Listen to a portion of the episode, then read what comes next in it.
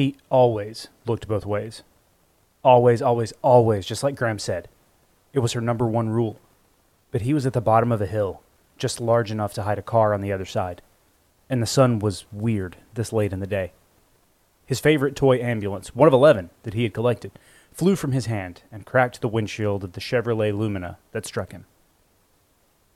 He felt only a snap of pain, but heard his own ribs cracking under the left front tire. He was asleep before the back tire hit. Eric Williams was pronounced dead at 4:47 p.m. He was 5 years old, and he would soon think of it as the best day of his life. Welcome to Magic Weirdos, an audio fiction series about arcane goofballs and their many, many problems. You're listening to Season 1, Pockets. Chapter 10, When Our Angels and Our Demons Drink Together.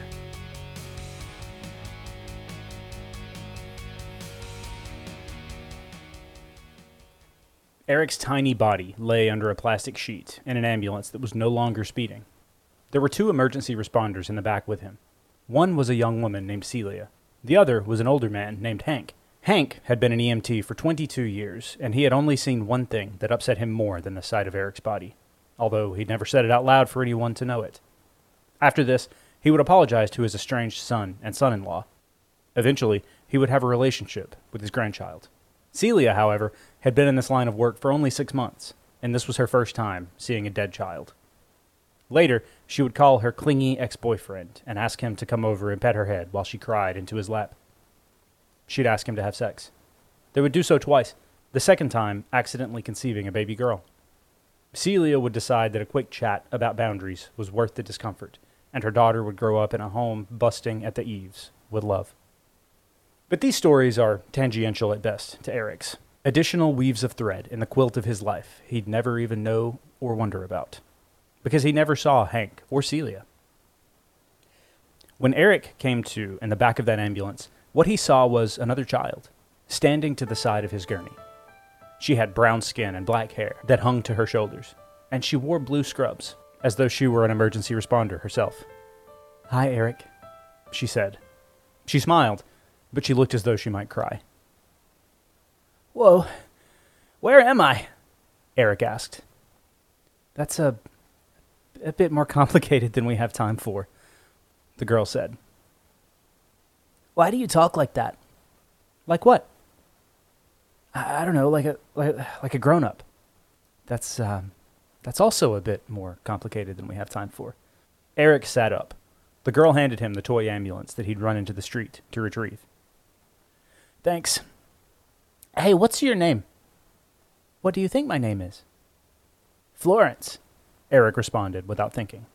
He didn't know why. She just felt like a Florence. She smiled. "That means to flourish. It's already my favorite name anybody's ever given me." Eric screwed his face up in confusion, but didn't ask her to elaborate. "Where's my grandma?" he asked. "I'm afraid she wasn't allowed to ride with you, Eric." She put a hand on his. "You've died." "Well, that sucks a butt," he said. He wiped a smudge of dried blood from his toy ambulance. He patted his chest, but he didn't feel any pain or any bones protruding from places they shouldn't be. "I have a few questions for you, Eric." He shrugged and flicked the squeaky wheel of his ambulance. "I got time." "What's the last thing you remember?" Florence asked, sitting at his side. "I was playing. My ambulance rolled into the street, so I went to get it." "What were you playing?" "Well, it's complicated. You see, my imaginary friend Jim Bob accidentally ate a bunch of snake butthole poison, so I had to get him to the hospital pronto." Florence covered her mouth in despair. "Snake butthole poison?" "I know! If the poison from their teeth can kill you, then imagine what their butthole poison can do." Eric relished the excited flutter of blossoming friendship for the first time in his young life. "If I'm dead, are you dead too? Does that make you my new imaginary friend?" Florence giggled. "I'm not imaginary." The doors to the ambulance opened and flooded the hold with buttery pinkish light from the setting sun. The second they did, the air in front of Eric quivered like ripples on a flat lake. Through those ripples, he saw his gurney moving and felt himself and Florence moving along with it. On the other side of the ripples, there was a sense of heaviness. He closed his eyes and shook his head, as though he were blinking away sleep. The ripples faded, but the gurney continued to roll on its own, carrying Florence and himself through the sliding doors and into the halls of an empty hospital. Florence continued, "And you're not really dead, at least not for long." "Oh, okay," Eric nodded, but quickly saw a problem. "When I'm not dead, will you still be here?" "That depends. Do you want me to be?" Eric blushed. "Yeah?" "You have the soul of a true healer, Eric. You could help a lot of people." "I want to be a doctor. Well, if I don't die, anyways." Eric heard a drawer open and then felt himself being lifted and slid inside. A latch snapped. He lay in darkness. Florence held out her hands. Through her wrists and palms, where veins should have been, soft blue light pulsed with her heartbeat, illuminating the underside of both of their faces. "I can give you something special that will make you the best doctor in the world. But I need you to make me a promise." "I'm the best at keeping promises and secrets." "Good. Because this has to stay between us, between you and me. I need you to promise that you'll never hurt another human being on purpose. Can you do that?" "Oh, that's easy," Eric proclaimed. "I never want to hurt anybody anyways. I thought you were going to ask me not to poot when I sleep in Graham's bed, and that is not a promise I can keep." Florence giggled and bopped him on the nose. A tingle of warmth washed across his face, and from nowhere, a diamond stud appeared in his nostril. The light from her hands faded, and Eric found himself sitting in the dark. "It's warm," he said. "It's how you'll know I'm with you." With a click and a swing, the darkness of the drawer Eric had been placed inside was lit with a sterile fluorescence. He discovered only now that he was naked. He sat up and pulled the thin, stiff sheet to his chin. Several strangers screamed. One man fell backwards across someone on a table who was much deader than Eric. Graham was there too, but she fell onto the floor before he could say hi to her. "Where's my clothes?" he asked, shivering. "It's colder than Christmas in here." "Ah, fuck!" Cooper yelled as the tires rolled over the warning grates etched into the pavement. Rubber burned and squealed as he swerved back onto the empty two-lane highway. "Sorry, team," he gasped. "I think 14 hours might be nearing my personal driving limit for a single day." "So pull over," Hazel said, not looking up from the pricing gun they'd stolen from Gilco. She'd managed to entertain herself with it for hours, plastering 69-cent pricing labels on any flat surface in the van, including foreheads. "Ah, somebody's ready to come back in," Hazel said, rolling down the window.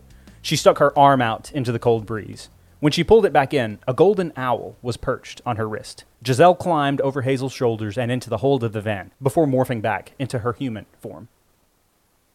"Getting drowsy, are we?" she smirked, setting into a slouched pose against a stack of cardboard boxes. "I wouldn't mind a nap." "I can take over," Eric said, eager to shift his focus. "Hang on," Giselle said, sifting through the papers from the stolen Gilco file. "I saw lights ahead a few miles north. There's no town on any map I've seen, but I feel like..." "Huh." Befuddled, she handed a sheet of paper to Eric, who read it from the backlight of his phone. "Neutral zone?" he asked. "It's fucking small, only a couple of square miles." "Neutral from what?" Hazel asked. "Seems like something we should find out while we're in the area, no? Have you got a few more miles in you, Coop?" Cooper didn't respond, at least not verbally. Everyone in the van jumped and covered their ears to no avail when the sound of a metal guitar solo penetrated their brains. The cabin was also flushed with freezing wind from the windows and chilled air from the air conditioner. "If I have to stay awake, so do you!" Cooper yelled. No longer alone in his cell, Aiden alternated between staring and screaming for nearly a full minute. The small toy robot eventually sat cross-legged on the floor, patiently waiting for him to finish. Eventually, Aiden's voice cracked. He coughed to clear the rasp of screaming from his throat, but said nothing. "You okay there, pal?" the robot asked. "What'd you say?" Aiden choked. "I said you're in a real fucking mess, aren't you?" Aiden dropped to his hands and knees, examining the thing like a botanist might study an unknown species of jungle flower. Only this discovery was wildly familiar. Every button, every hinge, every blinking light, every plastic scratch was a precise mirror of the toy robot he'd gotten for Christmas as a child. "Robo-acquaintance?" he whispered. "The one and only." "You didn't used to say fuck, though." "Neither did you." "This ain't possible. My older cousin zip-tied you to a drone and shot you out of the sky with a 12-gauge for his YouTube channel. Jesus Christ, kid, that's brutal. Yeah, I think he's on a couple government watch lists now, but that ain't the point. That was 5 years ago and in another dimension. What are you? All right, kid, I'll cut the shtick. I'm actually a banished demon lord here to exploit your power and offer you freedom. Does that make you feel better? Aiden shook his head. No, not really. It's pretty straightforward. You're powerful as hell, but in a shitty situation. I've come to you as a figure from a simpler time in your life, so you could never find me to be threatening. Is it working? Aiden shook his head. No, not really. The robot smiled. Actually smiled. His eyes narrowed, and something like cheekbones raised into the sockets where blinking lights alternated red and white. Robo-acquaintance waddled toward the plastic fixture that served as the cell's toilet and climbed awkwardly onto the tank, his legs dangling like a child climbing onto a playground platform. That's okay. Nobody ever says yes the first time. But you will. Aiden shook his head once more. No, I don't really think I will. With that, Robo-acquaintance leaped with the deft athleticism of a flying squirrel and affixed himself to Aiden's shirt, which was still bloodied and ripped from his encounter with a desert chicken. Sure you will, because as much as things suck for you now, the shit hasn't even remotely hit the fan. And you just wait until it does, because then I won't seem quite so scary. By the time Aiden had worked up the courage to grab and throw the creature into the cell wall, Robo-acquaintance had blinked away to someplace else. The Possums R Us van bounced over a pothole the size of a kitten's grave, tipping over a tower of boxes as the paved road gave way to a dirt street. There was a wooden sign that read, New Tropton, neutral to them, new trails to us. There were no cars on the street. Squat buildings lined each side like an old west town, but with a record store and a donut shop. A single traffic light blinked red at the town's only intersection, and a young woman in leggings and an open denim jacket played a flute and danced in rhythm with the light's electric hum. When she caught sight of the van, she stopped playing and sprinted alongside them, shouting into the window as Cooper drove.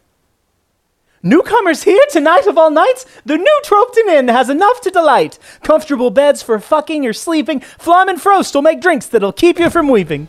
I'm so sorry, you're so talented, but I don't have any cash, Cooper shouted as he rolled the window up in her face and sped away from her. The van came to a stop in front of a log building that read, New Tropton Inn. Please don't make me be awake anymore, Cooper begged. Come on, sleepy boy, let's lay that weary head to rest, Hazel said, scritching his hair like a dog. As Giselle pulled open the door to the inn, Eric stopped it with his foot. Hey, let's not forget Gilco had this place on file for a reason. We gotta stay low. No magic, no healing, no nothing. We have to stay invisible. God, Dad, we know, Hazel said, shoving the door open. On the other side of the threshold sat a scene unlike any of them could ever have imagined. Booths and tables full of people, scattered throughout a saloon-style bar. A man in overalls lit a cigar with flame from his throat. Two women sat in midair at a floating table, arm wrestling. Two bartenders, one with a bright red pixie cut and another with a cold blue mullet, eyebrows and goatee, mixed drinks using blasts of fire and ice from their hands. A talking parrot swung from a light fixture and sang peaches, punctuating each line with a loud squawk. Invisible, Hazel repeated. Got it. Giselle felt eyes on them as they walked toward the bar. I don't know about you all, but I have questions about this neutral zone we found ourselves in. A bolt from a crossbow sailed from the back corner of the tavern, directly toward Hazel's head. As quickly as he could, Cooper lifted a hand. The bolt pierced the flesh and bone of his palm, and the arrow, covered in gore, stopped a millimeter from Hazel's left eye. Cooper examined the wound. Ow, he said, before fainting into a heap. The commotion in the bar ceased altogether, and every patron arose and surrounded them. The man with the crossbow forced his way through the crowd. He was pale white, in his mid-50s. He had a curly gray ponytail and wore leather gloves. He slung his weapon across his back and pulled off a glove. He then bit a chunk of skin off of his own finger, pinched it, and watched with slow pleasure as a droplet of blood grew. He smeared it into his opposite palm, like a gruesome painter's palette. I think maybe the four of you don't know where you are. Strangers aren't safe. Not for us. But don't worry. Next thing you know, you'll be back on the road. His head won't have a scratch, and you'll be looking for the next Best Western, just like you were before. The man knelt by Cooper and smeared a stripe of blood across his forehead. Eric, in a fit of defense and rage, shoved the man over and drew his vape pen. He breathed the healing cloud onto Cooper. The mob jolted, attempting to restrain him. "Wait," said the man with the leather gloves. Cooper's flesh closed with enough force to snap the crossbow bolt in half, forcing it out like white cells on a virus. His eyes fluttered. "Whoever did that, I forgive you," he groaned. "A lot less of a stranger than I thought," said the man with the gloves. He snapped his fingers, and the self-inflicted bite healed in a pulse of blue. "Who taught you about verbena? Why not just do it the easy way?" Eric helped Cooper to his feet, wrapped an arm around his shoulder, and walked him to the bar, shoving the man out of the way. The rest of the group followed. Easy way stopped being easy a long fucking time ago.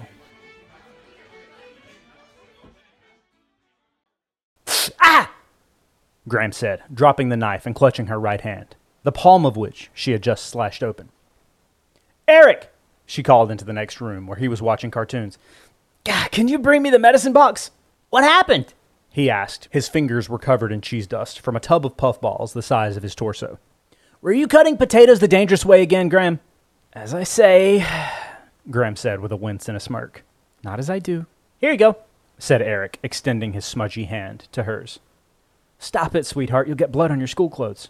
Before she was able to pull away from him, a soft blue glow touched her skin, like the beam of a flashlight shining through cartilage. A sharp breath caught somewhere between her chest and her throat.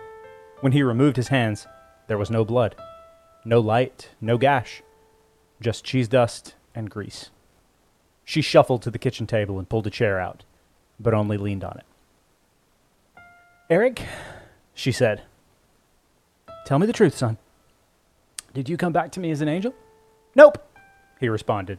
He sprinted back to his cheese balls. "I think I might have met one, though." "I'll bet you did," whispered Graham, rubbing her palm. "Have you seen any angels since?"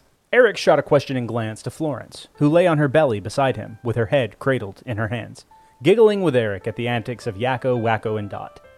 She shook her head. "Nope, not since I was in the ambulance." Florence nodded her approval, then grabbed another handful of cheese balls for herself. For nearly 20 years, Florence and Eric were nigh inseparable.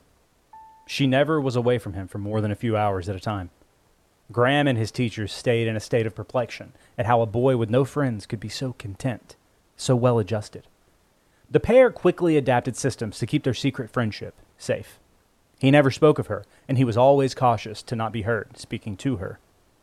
All the while, she grew stronger as he did. What started with a kitchen accident in Graham's palm quickly escalated. Eric was always nearby anytime there was an accident or a fight at school. At first, he was afraid that someone he healed would ask too many questions to be able to keep up the secret. When he mentioned this concern to Florence, she narrowed her eyes in the way that she always did when she was about to say something more grown-up than she looked. "I saved your life. Are you eager to tell on me?" "No way," he recoiled. "You're my best friend." "Try not to expect the worst in people, Eric. When you do, they'll soon get the worst from you." Then a small giggle, and she became a child once more. "And you're my best friend, too." Florence grew with him, both in strength and in age, or at least in apparent age. Childhood and playground accidents evolved into adolescence. With it came the power to heal broken bones instead of black eyes, internal bleeding instead of chipped teeth. As soon as Eric was old enough to legally do so, he joined the volunteer fire department. There, he began to see the true chaos and cruelty of life. Car accidents, illness, domestic violence, and even murder.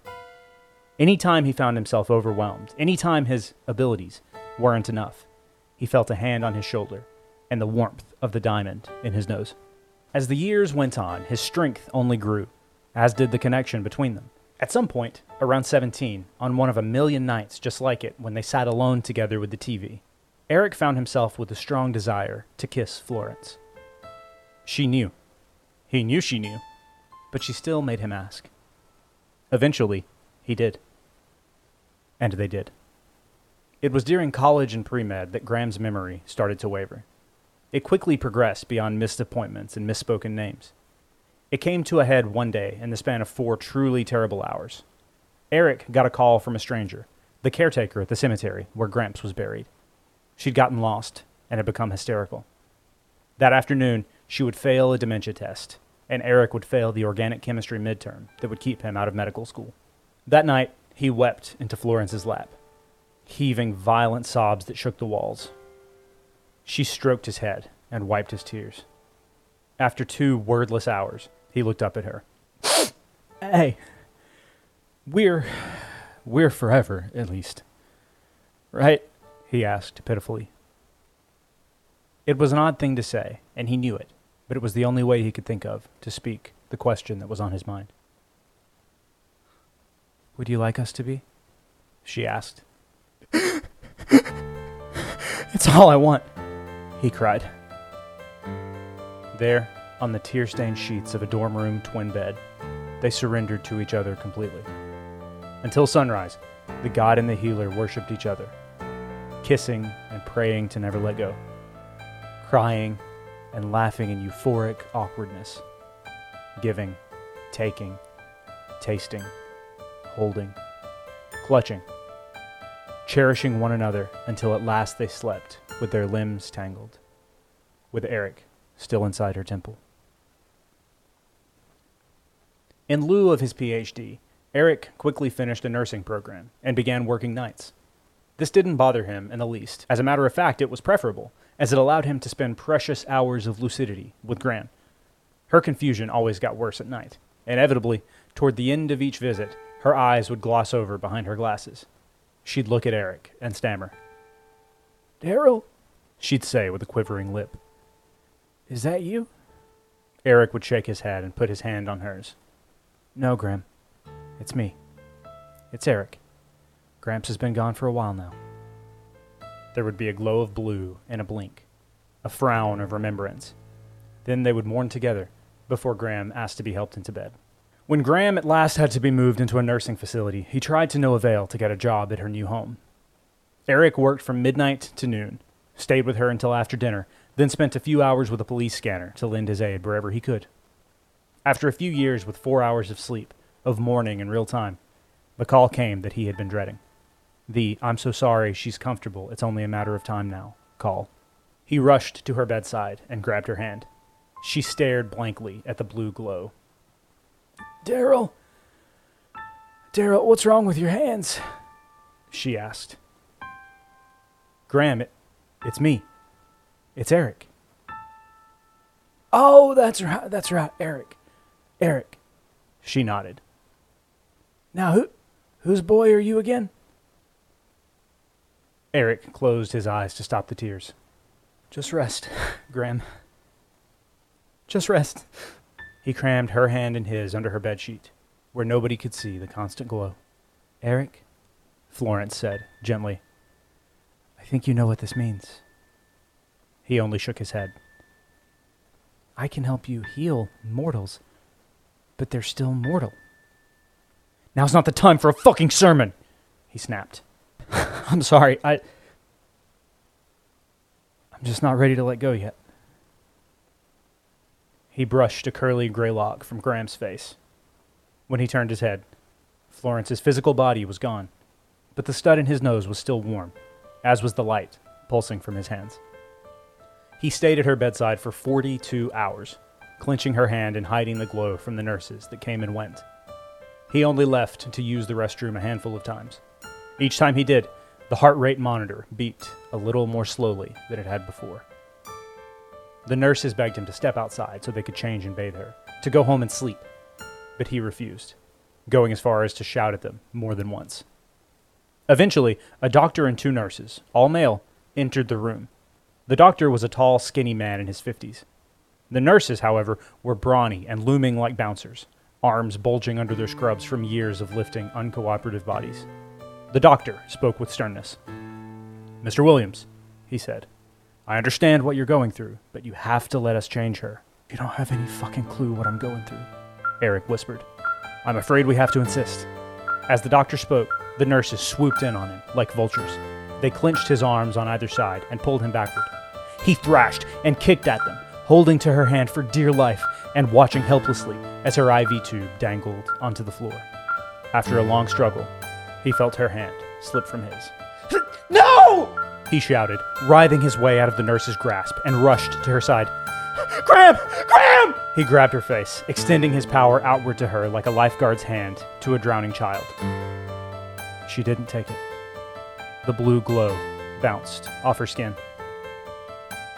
His breath, hot and sharp with rage, he turned on the doctor. You fucking killed her! He shouted, punching the man square in the mouth. A blue glare filled the room as Eric's fist made contact with lips and teeth.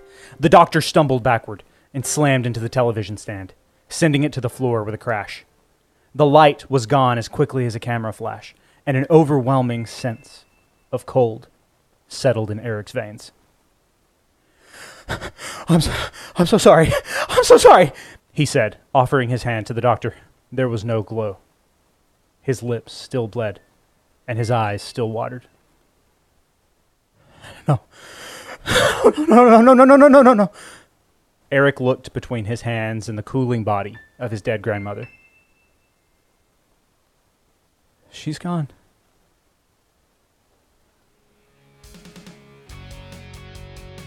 This concludes Chapter 10 of Pockets. Thank you for listening.